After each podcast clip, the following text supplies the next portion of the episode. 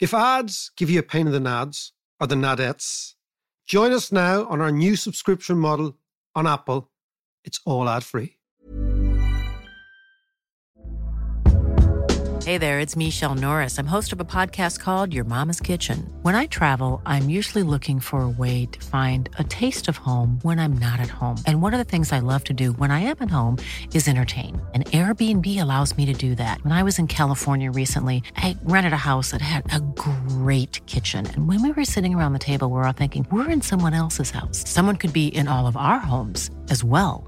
If you have a home, but you're not always at home, you have an Airbnb. Your home might be worth more than you think. Find out how much at airbnb.com/slash host. You should celebrate yourself every day, but some days you should celebrate with jewelry. Whether you want to commemorate an unforgettable moment or just bring some added sparkle to your collection, Blue Nile can offer you expert guidance and a wide assortment of jewelry of the highest quality at the best price. Go to BlueNile.com today and experience the ease and convenience of shopping Blue Nile, the original online jeweler since 1999. That's BlueNile.com. BlueNile.com. To understand the economy, you have to understand human nature. This podcast is powered by ACAST. How are you doing there? It is podcast time and bizarrely, actually beautifully, we are broadcasting, well, I am broadcasting from the KISS FM studios in Istanbul, would you believe? I know you probably heard last week I'm in Turkey. I'm doing a gig here in Istanbul, a most fantastic city, most fantastic city. And uh, it's one of my favorites, Mac. Actually, you've been, have you, John? Yeah, yeah. I was there. It must have been ten years ago, but I, I loved Istanbul because it has that lovely mix of old and new. Food is fantastic, and the people are lovely. Do you know what we're going to do, John? We're going to do an entire, in the same way we did Inishmaan, we did Sweden. On Thursday, we'll do an entire Istanbul stroke Turkey podcast, just impressions of this place while I'm here, because it yeah. is it is fascinating. Lots of weird stuff going on. But as I described it yesterday to somebody, it's half Milan, half Karachi. Do you know what I mean? So this part of Istanbul is like being in Milan. It's high end. It's very stylish, very fashionable. Yeah. Everyone turned out amazingly well. And that's like the eastern side of the city, isn't yeah, it? Yeah, and then you go down the road and you're in Pakistan. Yeah, yeah, yeah, yeah. You know, yeah. so it is really, full of really, really is strange. But I tell you, I'm, I'm, I'm actually traumatized, John. This morning, I'm traumatized, and I'll tell you what happened to me yesterday. I went down to an area called Besiktas, which is uh, a football team people might know. Yeah, but it's yeah, a yeah. big, big crowded area, lots of little nooks and crannies and little alleyways and rabbit warrens of streets and you know, all sorts of stuff going on, music everywhere, food everywhere, all that sort of thing. And I walk by a Turkish barber and I say to myself, do you know what I'm going to do? I'm going to get the classic Turkish barber shave here, right? So little Al fella, he's sitting in the corner, he's having a, he's having a fag. And I, and I say, just, you know, finish up your fag there and whenever you're ready. So he props me up on the gurney, right? Yeah. And I'm sitting on the gurney and he, he does the whole the shave, the towels, the hot towels, the cold towels, lathers me up, the whole thing, right? One of those switchblades. Yeah, exactly. Like and, and then you know yeah, you kind of you can kind of slightly hear him. He's a little bit too close with the blade, you know, and you can hear the right. But it's all good. It's all good, yeah. and I'm loving it, right? And it's a really, really nice way of actually waking up as well. Of kind of refreshing yourself. So then I'm kind of half asleep at this stage. The head is up, looking at the ceiling. He's going at it, the whole thing. Unbeknownst to me, I'm sitting there, and I actually at this stage have my eyes kind of closed. I'm kind of sorry, somnolent, almost falling asleep, Lovely. almost with the with the flavors and the smells and the heat and all that sort of stuff. And he puts wax up me nose. What? I've had my nose, I had my nostrils waxed yesterday. I feel defiled, right? That's a whole new thing of It's a uh, whole new, like not only back that, sack and crack and nostrils. I'm sitting there.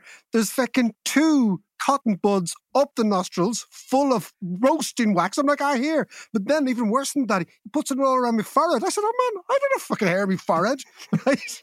And rips it off. So I'm, I'm, I I just, I feel cheapened. I, I'm, I'm, I'm distraught now. I swear to Jesus. You got a didn't know where Brazilian on your look. nose. I didn't know where to look in the back of my ears, the whole thing, right? And he's going at me. So what they do is they the hot wax on a cotton bud Yeah. up the nostril, and then he yanks it out. And there was I. So all I'm saying is, John, if you go for a shave here, yeah, yeah. Well, the, you know, the, the the thing you have to do now, Mac, is you have to go and get a Turkish bath to a in the hammam. Haman, yes. Have you had one? I've had one, and uh, when I went in there, he was this huge mama of a guy, and you know the way they heat you up and you're lying on the the hot floor and the tiles and all the rest, and then they start lathering you with soap and stretching you and all that. He beat the living shit out of me. Well, maybe I'll avoid that. I thought this was supposed to be pleasant. I was Well, Maybe I'll blue. avoid that. Maybe my I've I've had too many close encounters with large Turkish men of malintent over the last 24 hours. And I don't think so because I actually do. I feel I feel I feel abused. I feel defiled. I, I feel I feel fragile after my experience of my orifices being waxed, which is not something I would advise anyone listening to the podcast. Anyway, we digress. This week, John, we're going to talk about coins. right. Good stuff. Because have you noticed what's happening in the crypto world? You see what's happening this I, this I was looking at that and it's carnage. Total carnage. Carnage. Well, it was a good job we called shiting it when we did, isn't it? Yeah, yeah, yeah. No, but it's a, it's a fascinating thing. And I tell you what I want to do is I want to talk to you about coins, but the history of coins. Like I think I've said it before on the pod. Money is one of these really strange things that everybody knows what it is, but very few people actually understand it. Right? So we know what money is. Yeah, It's it's, a but it is a bizarre. We've we've talked about this before. It is a kind of a very abstract, bizarre kind of concept. It's it's a it's a very abstract, bizarre concept. I happen to believe the best definition that I've come up with, because I've been thinking about this for quite some time, is that money is a technology that humans invented to make a very, very complex world a little bit more simple. Yeah. That money has actually allowed us to figure out the world. It's like an organizational tool that organizes our world. And therefore, every, and it's been around a long, long time. I mean, the very first evidence of money, as we know, is going back to the very first evidence of urban civilization. So, Sumeria in Mesopotamia, Mm. about 5,000 odd years ago. Well, actually, 5,000 years BC, so 7,000 years ago. But fascinatingly, and coins are just an innovation on the technology. Yeah. So coins were introduced, and the reason we're going to talk about coins is we're going to talk about Bitcoin in a minute. But I think I am now in the land, John. Turkey is the mm-hmm. land of the Lydians. And the Lydians were the first civilization to come up with coins, right? right. So these were the first people that came up with coins. They minted gold coins. They came. They were also the first civilization to come up with sovereign coins, meaning that only the king could mint them. So what they Right. did is they centralized their power. Fascinating. And do you remember? Do you remember King Midas? yes. from yeah, yeah. when the you were Midas kids, touch. right? the Midas touch, right? So Midas was, it's a great story. Midas was the king of the Lydians, the first king of the Lydians, right? And according to Greek legend, and this is because I've been traveling around uh, Turkey, which used to be all Greek many, many centuries ago, and I've been imbibing this stuff and imbuing myself with these stories. But Midas was a very poor but very generous king. Okay, so that's Yeah. the thing. And he used to always open his doors to all sorts of people. He was a really decent guy. He's like, know, now we think Midas would must have been very greedy because you think Midas gold, right? Mm. But no, he was actually an extremely, extremely generous king. He was very poor. And despite his privations, he used to bring people into the house. He was like Airbnb for the ancients. Okay, imagine that, right? And one of the people that Midas gave refuge to one night was the foster father of Bacchus. Bacchus was the Greek god of crack, of good crack, okay, Right. of drinking and carousing and having the laugh, right? yeah, yeah. And when Bacchus heard from his father, his foster father, that this lovely king, who was very poor but very, very decent in Lydia, had given him shelter and had taken him in, Bacchus said, I'm going to go and visit that guy and I'm going to give him a wish as a repayment, right? And so he said to Midas, What do you want? And the poor fellow with Midas was Midas was very poor. And as you and I know, being a poor carpenter is bad enough, but being a poor king, the kings are supposed to be rich. So he Yeah. was an embarrassed king. He was Right. embarrassed by his own poverty. And what Midas said is, look, will you just grant me one wish? And Bacchus said, yeah, what is it? He said, everything I touch turns to gold because he wanted to be rich. Yeah. But of course, he bites into an apple that turns to gold, right? And then he realizes Breaks realizes, his teeth. breaks his teeth. Then he realizes how bad it is. And his little daughter, who he loved, ran up to him and hugged her daddy, and she turned to gold. Right. So Midas realized then that he'd made a mistake. And this is the Greeks trying to deal with the abstraction we're talking about at the start, right? yeah, The yeah, Greeks yeah. were trying to deal with this idea that gold is essentially useless, right? You can't eat it, you can't burn it, you can't cook with it, you can't do anything with it. Yeah. It is it has value because it's useless, because of its uselessness. And the Greeks were trying to deal with how do we deal with abstract value and real value? Because this is what the Greeks were trying to come to terms with, because they were yeah. actually beginning to use gold. So the Midas touch is actually a philosophical tale, but it's also a moral tale about greed. That, you know, in actual fact, too much money is eventually useless to you if all you surround yourself with are tokens and little sort of possessions. Yes. So basically, Bacchus said to Midas, Look, no worries, mate. I'll actually take some pity on you because you're not a bad bloke. And what you're going to do is you bathe there in this river called the River Pactolus. There was a big river Pactolus in Turkey. And so the legend said that the Pactolus was full of gold because Midas actually washed himself off there. But in actual fact, the reality is that they found gold deposits in that particular river, the Pactolus. Right. In the same way as you'd find gold deposits in, you know, the Yeah. gold rush in the States, you know, 100 years ago. And the Greeks called the gold electrons, which is where the term electricity comes from. Actually, I think you mean electrum Mac because not electron. Uh, Electrum is is an alloy of gold and silver. But I know what you mean anyway. Yes. And in Greek, in ancient Greek, it means he who shines. yeah. And that's what yeah. they found. And then suddenly they realized we've got this stuff for free. It's like a Yeah, massive it's just, windfall it's just lying there. It's just lying there. And they Yeah, said, you know what? Other people value this. Why don't we mint it? And away we go. And what they did was they began to print coins. And the reason the coins are important is if you have coins, you have small denominations. And the smaller the denomination, the more people you can bring into the market. So, in a way, the Lydians moved from trade to what we would know as commerce.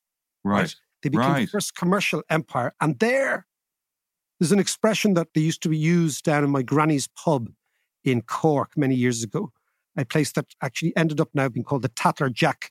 People in Cork will know it. That was originally my Jack? granny's pub. It wasn't called the Tatler Jack then, it was called Priors, right? But I Hmm. remember when I'd have to go into a thing called the tap room to collect glasses when I was a kid. And the farmers uh, used to, used to, I give them back their change, right? And then the farmers used to complain that the granny was as rich as Croesus because she was basically the publican, right? Right. laughing, Right. Yeah. Yeah. Yeah. right? yeah. And I was like, who's this Croesus fella, right? Croesus was the king of the Lydians and he was the richest man in the world in the ancient uh, days. And of course, he made a fatal mistake. He, uh, he took on the Persians, who your crowd, you quite like, who are just down the road here. and they and they knocked the, the shite out of him. Yeah. And uh, eventually Croesus died. But all this stuff comes, John, from the history of coinage. And what the Bitcoiners failed to realize when they on Twitter tell me that I know nothing and do your research and I'd advise you to Yeah. talk to such and such, right? Yeah. Yeah. Yeah. Is that I'll debate Bitcoin- you. yeah, exactly. But Bitcoin's only another iteration of the technology that is money. Yeah. Right. And for the coins to work, they need mass adoption. What the Lydians figured out was one, the state issued the coins. So the link between state power and money, which I've always believed is fundamental, goes all the way back to the seven or eight hundred years before Jesus. And we know all this because a fellow called Herodotus, Yes. who was a Greek historian, wrote it all down in histories. One last thing on the Lydians. The Greeks complained that think about this in terms of femininity and terms of gender balance. The Greeks, Herodotus complained that the Lydians were so rich, they didn't even have to put their daughters into prostitution. Think about that. Think about that, right? That's how the world, like, I mean, being born a woman has been awful for Awful. thousands Yeah, of yeah, years. yeah. You know, and I, when, the, when In you- in when you pretty read- much every society, every through, through the ages. Yeah, and and the reason the Lydian women were rich is they were really, really good with money. yeah, Because once you put money into the equation, it actually can, if worked properly, reduce those traditional gender balances and those traditional gender ideas because the women have money. But it was a fascinating little anecdote. But what I'm saying about is the history of coins is as old as the history of humanity. And those uneducated, anti historical Bitcoiners who seem to think that they fucking invented this thing last year, right? and you're like, man, you may well, remember we said a couple of years ago, it may well be something, Yeah. speculative asset, but it ain't money. Yeah. Well, as our this- friend Michael Saylor said, it's property. It should be called crypto asset as opposed to cryptocurrency. And I think it's just gone through. Now, there will be, and many people listening have a position in crypto. So I think we do justice and we could talk about it. I'm going to see if it's got value. This week, though, you know, has been chaos in the coin market. Yeah, And I think to give us a really good feel and good stir. I think we should go to London, John, and talk to Dario Perkins, one of the finest monetary economists out there, really brilliant on economic policy, cycles, etc. So let's go to London and let's talk to Dario. Now, on the line from London, I have a friend of the show, Dario Perkins, who, as luck would have it, this time exactly a year ago, put out a note about Bitcoin, crypto, etc., called Digital Tulips, reference to tulip mania. We're back in Holland. The year is 1636, Christmas of. By February 1637, it was all over. Christmas, it was a mania. Dario, great to talk to you. How are you, man? I'm, I'm so impressed with your recollection of dates and history. it's nobody's checking. well, because I've got it written down in front of me the, the date of Tulip Mania. All right, okay, no, no, I, I, I'm, I'm a sucker for that sort of stuff. I, monetary history is my thing, which is why all this stuff fascinates me. Dario, then tell me. Okay, first of all, before we talk about the note and, and, and your view of the thing, tell me and the listeners what's been happening in the world of markets, but particularly let's kick off the world of crypto. well, I mean, everything is going down. Um, you know, and this this was the comparison with with Tulip Mania because um, what people forget about Tulip Mania is that happened during a pandemic. So you had this kind of plague outbreak in in Amsterdam and and you know the surrounding area. And you had this period where um, people were sitting around in taverns, bored because of some kind of lockdown, because you know world trade basically stopped. Uh, and so, and they'd also had too much cash on their hands because they'd inherited money from, you know, people that had deceased during the, the plague. So you had this situation of, you know, too much time, too much money. Uh, and so you had these traders sitting around bidding up the, the price of tulip bulbs.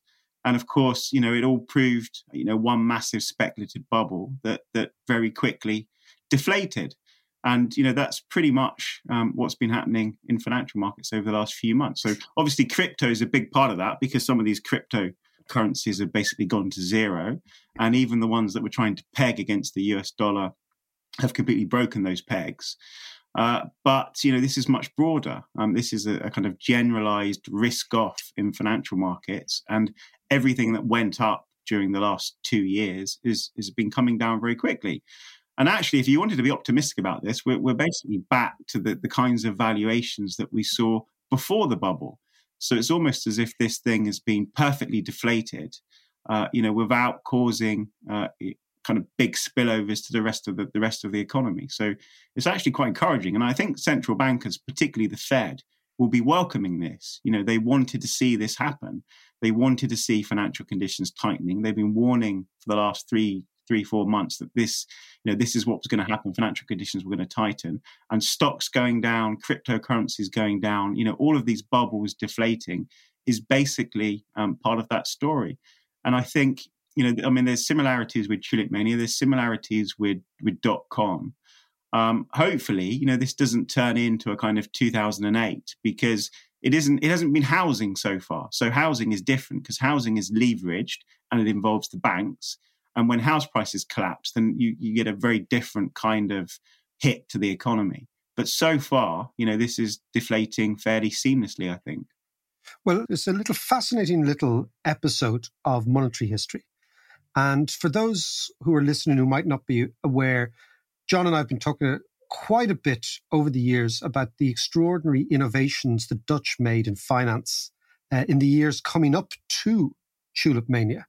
Uh, they had this extraordinary company, the Dutch East India Company, which was floated in 1609. If you imagine, they were so far ahead, they introduced the first effective central bank. The Brits say it was the Bank of England. In fact, it wasn't. It was uh, it was the Dutch. Uh, they had uh, joint stock companies. They had leverage. You know what the funniest thing is, Dario? I don't know if you know it. In those particular taverns, there were the 17th century equivalent of chat rooms. And fellas who were trading actually adopted nicknames, like the guys on Reddit, yeah. to actually pump up the, the tulips. And of course, tulips, I'll just give you one last bit of history. The tulips were introduced because we are broadcasting from Istanbul. Tulips were introduced by the Turkish ambassador to Holland from here in Turkey. And the reason they're called tulips is tulip is the Turkish word for turban.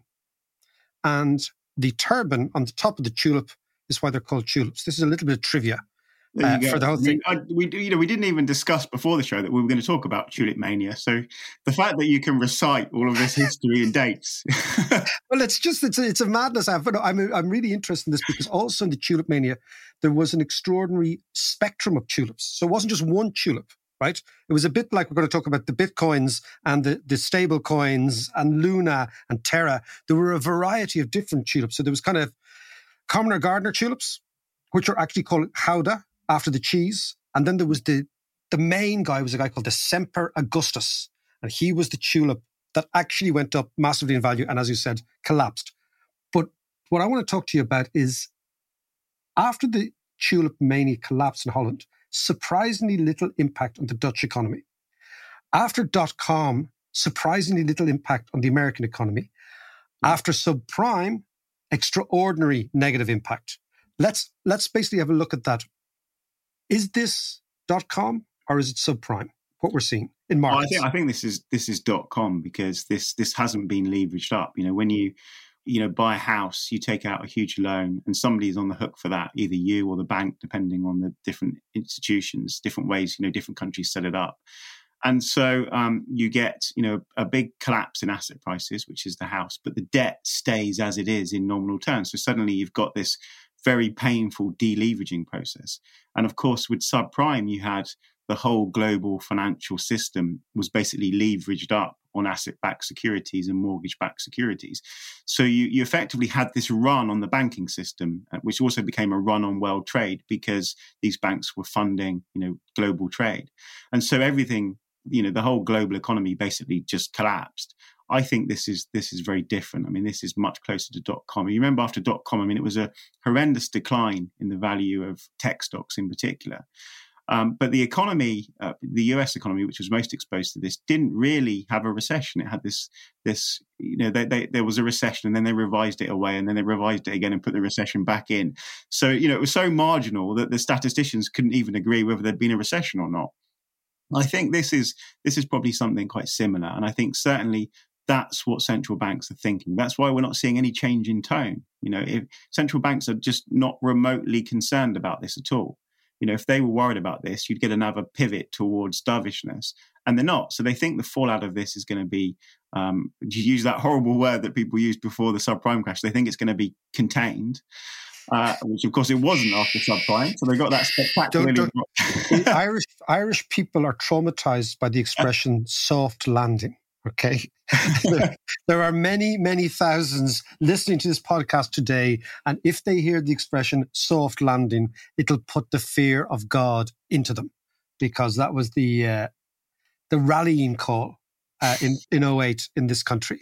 But so, you, so what you're saying is because the banks aren't involved, because it isn't a leveraged play, people haven't borrowed excessively to get into these cryptos. Basically, people who thought they were rich two weeks ago are poor. That's it. Yeah, and the, and the silver lining is that some of those people that retired because they thought they were rich are going to have to go back into the labour force. And you know, from a from a perspective of a central banker, which is what we're talking about here, Yeah. you know, the central banks are very worried about their labour markets overheating, particularly in the US, where there's where they've got huge numbers of job vacancies and, and not very many people unemployed, not very many unemployed people. So if you push people back into the labour force, uh, that's probably their best chance of actually getting a soft landing. Because you know, I think there's really two things here. That's so one is I hadn't thought of one that. is this, this kind of deflation of asset prices, which is what central banks wanted. But what they also need to do is to get inflation down. And you know, we we've been talking about transitory inflation for the last two years. And I, I joked with you that I'll probably be coming on the show in 2045 saying inflation is still transitory. but I think that I I think by the way, I think you're right.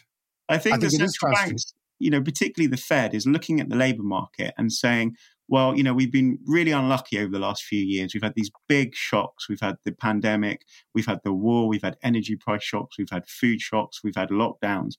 And now the Fed is looking at the labour market and saying, well, we think there is this underlying imbalance in the labour market, which is you know, a bunch of people left the labour market and they haven't come back. But labour demand has, has fully recovered and, and more so during the, the pandemic. So there's this imbalance that is causing wages to go up. And that's the thing that's really worrying central bankers that they start to see these second round effects coming. So the high inflation feeds into wages and then it feeds back into inflation. And so, you know, the, the, the chances of getting a soft landing really depend on actually trying to get that imbalance in the labour market resolved.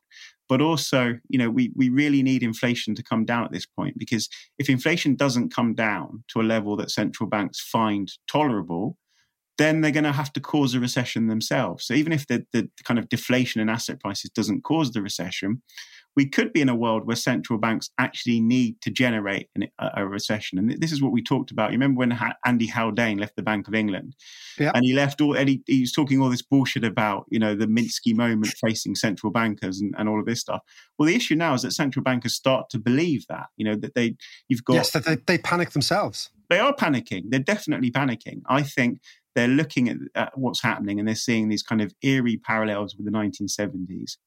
And everyone Are remembers. they, are they, they're looking to find eerie parallels. This is what I find interesting. You know, if you look at both pictures, you think, well, one is a totally different economy, one is a profoundly different world. Yeah. But if you look hard enough and if you try to uncover data and if you try to get these reasonably spurious and tenuous links, you can make them. And I think yeah, I mean, there, there- there's some superficial links. So you had an energy price crisis, which is the, the you know, if you if you're at a certain age, you look back at that and think, well, this just feels exactly the same as that. A lot of these central bankers are at a certain age, so you get the, the kind of superficial similarity there, but also the the surprise of this inflation. So nobody really saw this coming. Um, you know, central banks were kind of maxed out on perma QE and perma zero interest rates. And, you know, we'd had this long expansion during the 2010s, which was very similar to the long expansion during the 1960s. And, you know, there was no sign of inflation until suddenly there was. And the bond market didn't see it coming, and the central banks didn't see it coming. Nobody saw it coming. And so they're looking at that and thinking, oh my God, this could be happening again. And the other thing about the 1970s is that everybody blames central bankers for that inflation outbreak. Now, you know, we talked about this before, and I think that's wrong. But central banks, you know, because they believe their own bullshit and because they've spent the last 30 years telling us that they're the ones that managed to keep inflation low, as soon as inflation starts to go higher, they have to feel, you know, some of the, the blame for that. And I think, you know, you've got Powell in the US saying, I want to be just like Paul Volcker. You've got the ECB saying, oh, we want to be just like the Bundesbank in the 70s. You've got the Bank of England, which changes its mind every week, but but also has this kind of Bundesbank feel to it. It does. You know, I, I think that you know we're in danger of these central banks just overreacting. So, so is, is your kind of risk case now, right? That what we get is a massive coordinated policy mistake by central bankers. They raise interest rates because of a fear of inflation, which is what they're trained to do. And as you said, there's a generation, particularly the generation at the top, are really profoundly influenced by being possibly young economists and central bankers in the 1970s. So they're now at the, that sort of the tail end of their careers. And you think that could be the problem. Like if you leave well alone, you allow the markets just, you allow prices to fall, you allow deflation in certain assets, then maybe, maybe by leaving well alone, the whole thing rights itself. I, I, think inflation would have come down. I think we've had a lot of bad luck, you know, with the with the situation in Ukraine, which has then pushed inflation higher again, and you've got food and energy prices. We, when we talked about this before, I made the comparison with the 1940s, which I still think is the better analogy to what's what we're going through. So you have this shift higher in the price level, but it doesn't produce wage price spirals. And I think that's what we're seeing right now. You know, it, wages are not keeping up with inflation. So instead, we're getting this massive squeeze on people's real incomes. You know, sure. basically a cost of living crisis in Europe. So you've got people everywhere are, are, just being massively squeezed by this. And you've got central banks saying, well, maybe we need to make this squeeze even worse by raising interest rates. Yeah, even to, to quote Bertie Ahern, who would say, who, who referred to our boom getting boomier, you say policy is getting squeezier. By the way, exactly. Bertie's, Bertie's deployment of the English language was a, a stuff of absolute brilliance. It was it was entirely entirely fabricated because anybody who ever met him knew he could speak completely normally. But once he went on telly or went on the radio, he bumbled and he muttered, and it was just to try and affect this. Look, I'm I'm a I'm a lad down the pub. Don't worry about you. He said, Yeah, yeah, yeah. But you're the leader of the country. We don't want you to be the lad down the pub. We know the lads down the pub. That's fine. But but the idea is, you think there's going to be there could be another squeeze on real incomes. Now, just let's talk about the politics of this, right? Because well, I think always... Europe's basically in recession. You know, I, I, think the euro, the eurozone. I mean, when you've got inflation at eight, you know, going up to ten percent, and you've got wages at one percent, you know, that is a huge recessionary squeeze that's happening right now. So I think the European economy is probably contracting, and yet the ECB is becoming more and more hawkish every few days. Now let's look at the politics of this, right? Because I know that uh, Philip Lane, the chief economist, is trying, as far as I can see, reading the tea leaves uh, to fight a rearguard action for something along the lines of what you're saying. That's my impression I'm getting. But I think that the rest of the of the council are getting spooked by echoes and fears of the Bundesbank and all that sort of Hans Tietmeyer effect, you know, that that sort of sense that that kind of ortho economics that the, the Germans were into in the 50s and 60s. But let, let's look at the politics of this. So the thing about the Eurozone, the Eurozone project, is that it does well when the economy is growing. But when the economy starts to go into downturn, those sort of ideological, intellectual cleavages between the Italians and the Germans in particular, so I think that's the fault line, re-emerge. It's manifested sometimes in the Italian bond market, but I'd like to talk about more the, the ideology behind it, because what you clearly had in Draghi's tenure of the ECB was an Italian takeover of the ECB, right? He's gone now. So how do you think this plays out politically if we get a recession? If unemployment starts to rise, if you get this sort of excessive hawkishness from the central bank, you know, the kind of Trichet raising rates in 2008 sort of nonsense, right? Which, which he did. How does the politics of that work out? Well, I mean, there's a tweet that the ECB put out yesterday talking about diversity in it on its committee, and it was looking at ECB staff. And actually, I think it's like 30% of ECB staff are German, and then the bit, the, the next highest nationality is Italian. So you know, even among the staff, you've got this this divergence in views. Um, I think that, as you said, there's this there's the, the German approach to this is you know, the Bundesbank was the only central bank that came out of the 1970s with any sort of credibility and we need to learn the lessons from that. And at the moment, they're in this this kind of reverse currency war. So as the Fed explain, becomes, explain that to me. Explain yeah, that. so you know you know what a currency war is. So everybody is is reducing their exchange rate, trying to get uh, inflation and growth higher. You know when things are bad. So the last the last decade we had lots of currency wars in that direction. But now we've got this this sort of reverse currency war, which is the Fed has this genuine inflation issue, you know, a genuine overheating in its labor market. Europe, Japan, the UK, none of these places have that same kind of problem. Um, but because the Fed is tightening aggressively and wanting to sound very, very hawkish and talking about Paul Volcker, you've got the dollar going higher and higher, which is pushing all of these other currencies down. And so these other countries that are basically importing their inflation from the US anyway, because it was strong US demand that was pushing up global goods prices, it wasn't strong European demand. They're now seeing their currencies go down. So import prices are going higher and higher. So they're now importing more and more inflation. And so I think, you know, particularly that kind of German mentality is to look at what the Bundesbank did in the 1970s. And it basically used a very strong exchange rate to shield itself from global food and energy prices going up.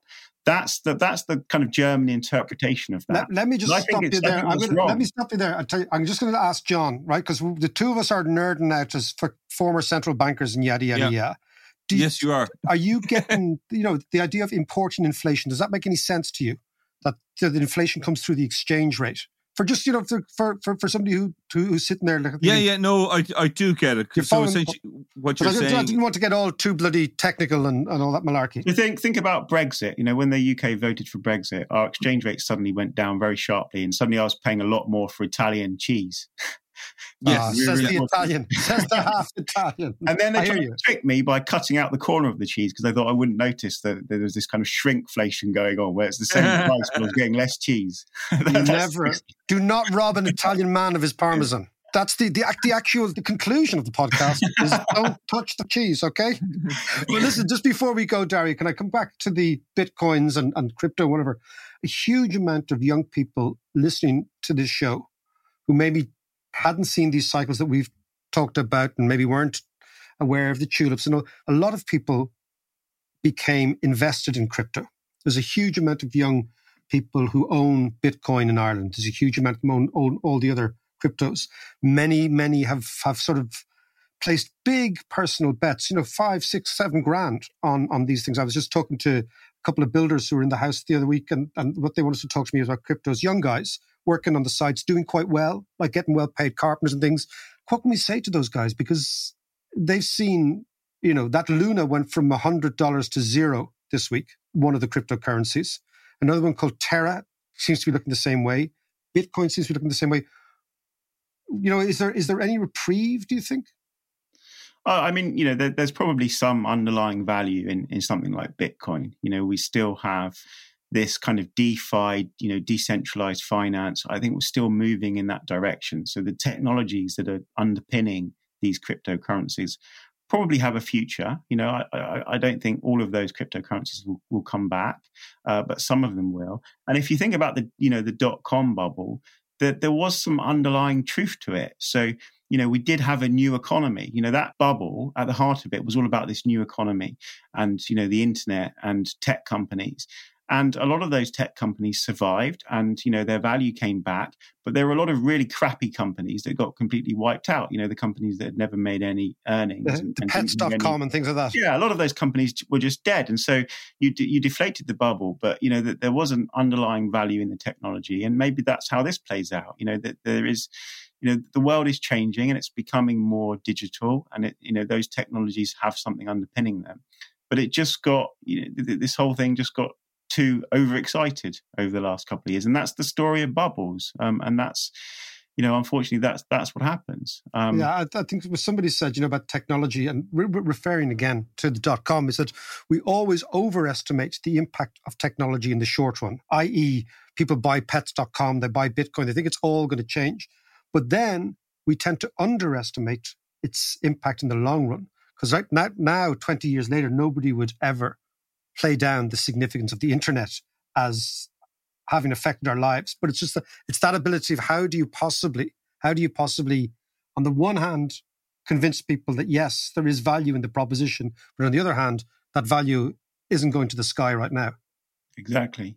Exactly. So, you know, it's the difference between pets.com and Apple or Amazon. You know, some of those those companies still around and, and really thrived. I mean, I don't know which digital currencies are the ones that you'd want to invest in, but you know, Ethereum has, has got a fascinating technology. You know, Bitcoin is that kind of I don't want to say the word gold standard of this, but Go on. because it hasn't before. I mean, that was the argument, wasn't it? That Bitcoin would be a sort of digital gold, and Yeah, and You know, in we now have inflation, the biggest the interesting thing- inflation they'll in say, 40 yeah, in inflation, uh, Bitcoin would go up as a hedge. In fact, the opposite happened. Yeah, and, and if you you know if you looked at the, the correlation even before this, you could see that Bitcoin wasn't behaving like gold. You know, it was behaving like a risk asset.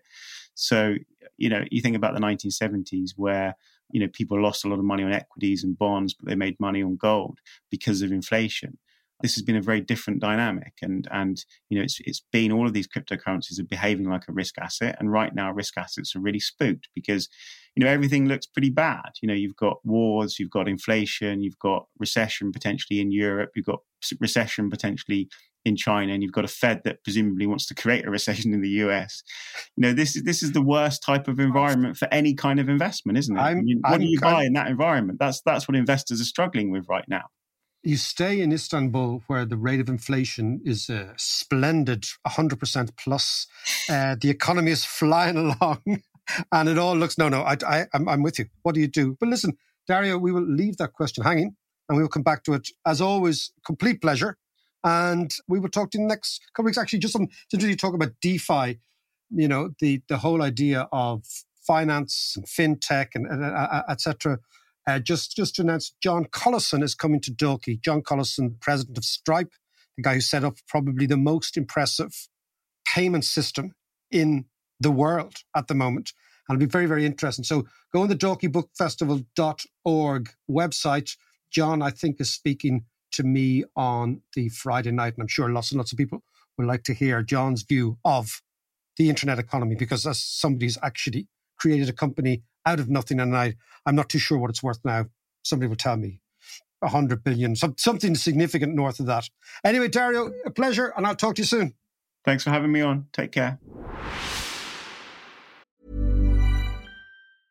Hey, I'm Ryan Reynolds. Recently, I asked Mint Mobile's legal team if big wireless companies are allowed to raise prices due to inflation. They said yes. And then when I asked if raising prices technically violates those onerous two year contracts, they said, What the f are you talking about, you insane Hollywood ass?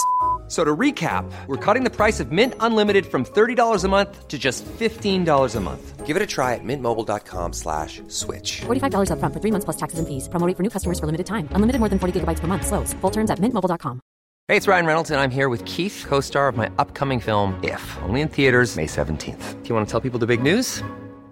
All right, I'll do it. Sign up now and you'll get unlimited for $15 a month in six months of Paramount Plus Essential Plan on us. Mintmobile.com slash switch. Upfront payment of $45 equivalent to $15 per month. Unlimited over 40 gigabytes per month. Face lower speeds. Videos at 480p. Active Mint customers by 531.24 get six months of Paramount Plus Essential Plan. Auto renews after six months. Offer ends May 31st, 2024. Separate Paramount Plus registration required. Terms and conditions apply if rated PG. Here's a cool fact. A crocodile can't stick out its tongue. Another cool fact you can get short term health insurance for a month or just under a year in some states. United Healthcare short term insurance plans are designed for people who are between jobs, coming off their parents' plan, or turning a side hustle into a full time gig. Underwritten by Golden Rule Insurance Company, they offer flexible, budget friendly coverage with access to a nationwide network of doctors and hospitals. Get more cool facts about United Healthcare short term plans at uh1.com.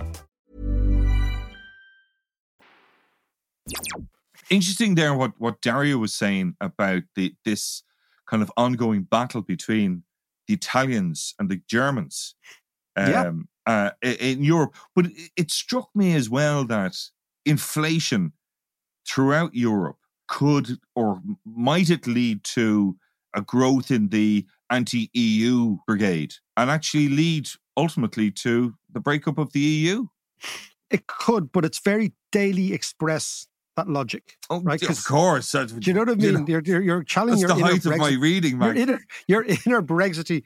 But you could, like, there is a story which could culminate in a fracture. And that story is a rerun of the European bond crisis of the 2011 2012 what happened then in 2011, 2012? So basically, what happened then was that the economies of Europe slowed down dramatically after 2008. And this shone a light on the sustainability or not of the Italian debt position. Yeah. So the bond markets of every European country, with the exception of Germany and to a degree France, sold off. So people thought, you know, Ireland sold off, our bond yields were 10 or 30, I think they were 13% at a certain stage. Italians right. the same, etc. And then Draghi, Mario Draghi at the ECB came in and he says, I'm going to do whatever it takes to keep the euro together. So what he did was he said, look, we know that the great thing about central banking is that we can actually buy every asset because we print the money. Mm. So when you print the money, it doesn't cost you anything. Yeah, yeah. So at the base of the central bank, the ECB said to the speculators, more or less, come and have a go if you think you're hard enough, right? They basically right. said, we're always going to be able to buy more than you can sell. So, frankly, if you want to go short these markets, we're going to burn you. And yeah. that's what happened. So that was the technical. But that technical, John, in a way, masks what you're talking about an underlying tension.